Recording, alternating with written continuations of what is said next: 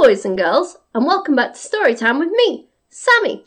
Now, I know we've all probably heard the story of Humpty Dumpty and what happened that day when he sat on the wall. But have you ever heard of Humpty Dumpty Jr.? Humpty Dumpty Jr.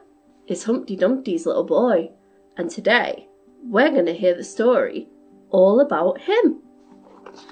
Are we ready to begin? Humpty Dumpty Jr., written by William Wallace Denslow, but edited by me, Sammy. Humpty Dumpty Jr. was a smooth, round little chap with a winning smile and great golden heart in its broad chest.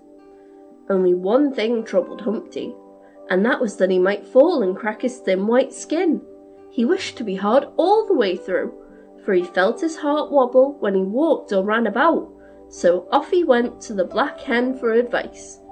This hen was kind and wise, so she was just the one for him to go to with his trouble. Your father, old Humpty Senior, said the hen, was very foolish. He would take no warning from anyone. You know what the poet said of him. Humpty Dumpty sat on a wall, Humpty Dumpty had a great fall. All the king's horses and all the king's men could not put Humpty together again. So you see, he came to a very bad end just because he was reckless and would not take a hint from anyone. He was much worse than a scrambled egg. The king, his horses, and his men did all they could for him, but his case was hopeless, said the hen and shook her head sadly. What you must do, continued the hen, as she wiped a tear from her bright blue eye, is go to the farmer's wife next door and tell her to put you in a pot of boiling hot water. Your skin is so hard and smooth that it will not hurt you, and when you come out you may do as you wish. Nothing will break you, and you can tumble about to your heart's content, and you will not break or even dent yourself.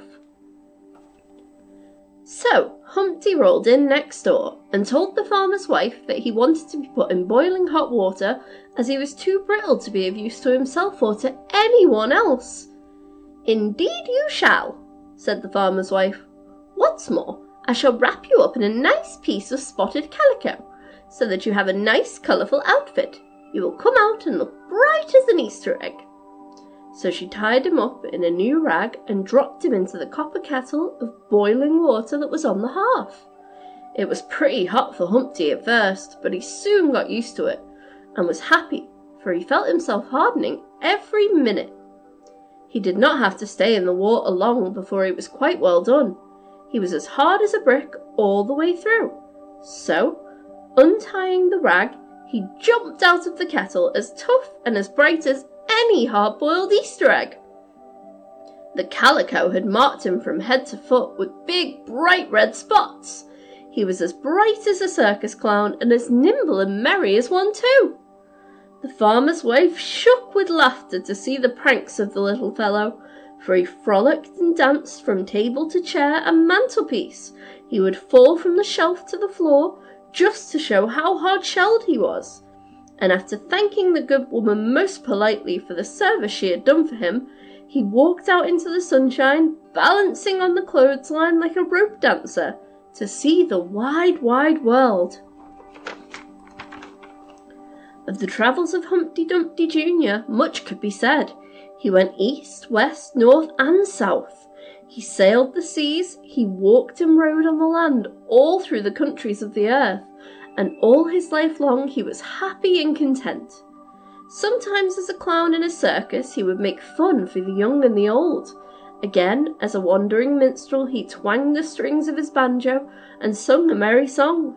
And so on through all of his travels, he would lighten the cares of others and make them forget their sorrows, and fill every heart with joy.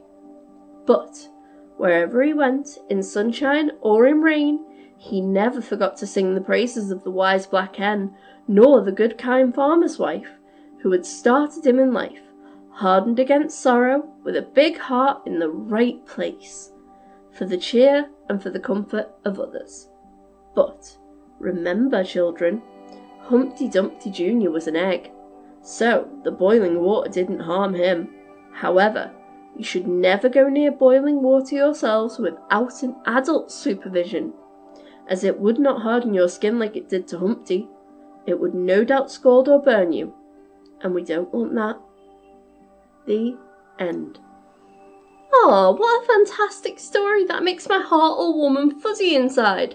The old farmer's wife and the black hen did so much to help Humpty so that he could enjoy his life to the fullest. And that's what you should do. Always enjoy your life to the fullest. Thank you for watching. Please remember to like, share, and subscribe for more story time with Sammy. Bye, guys.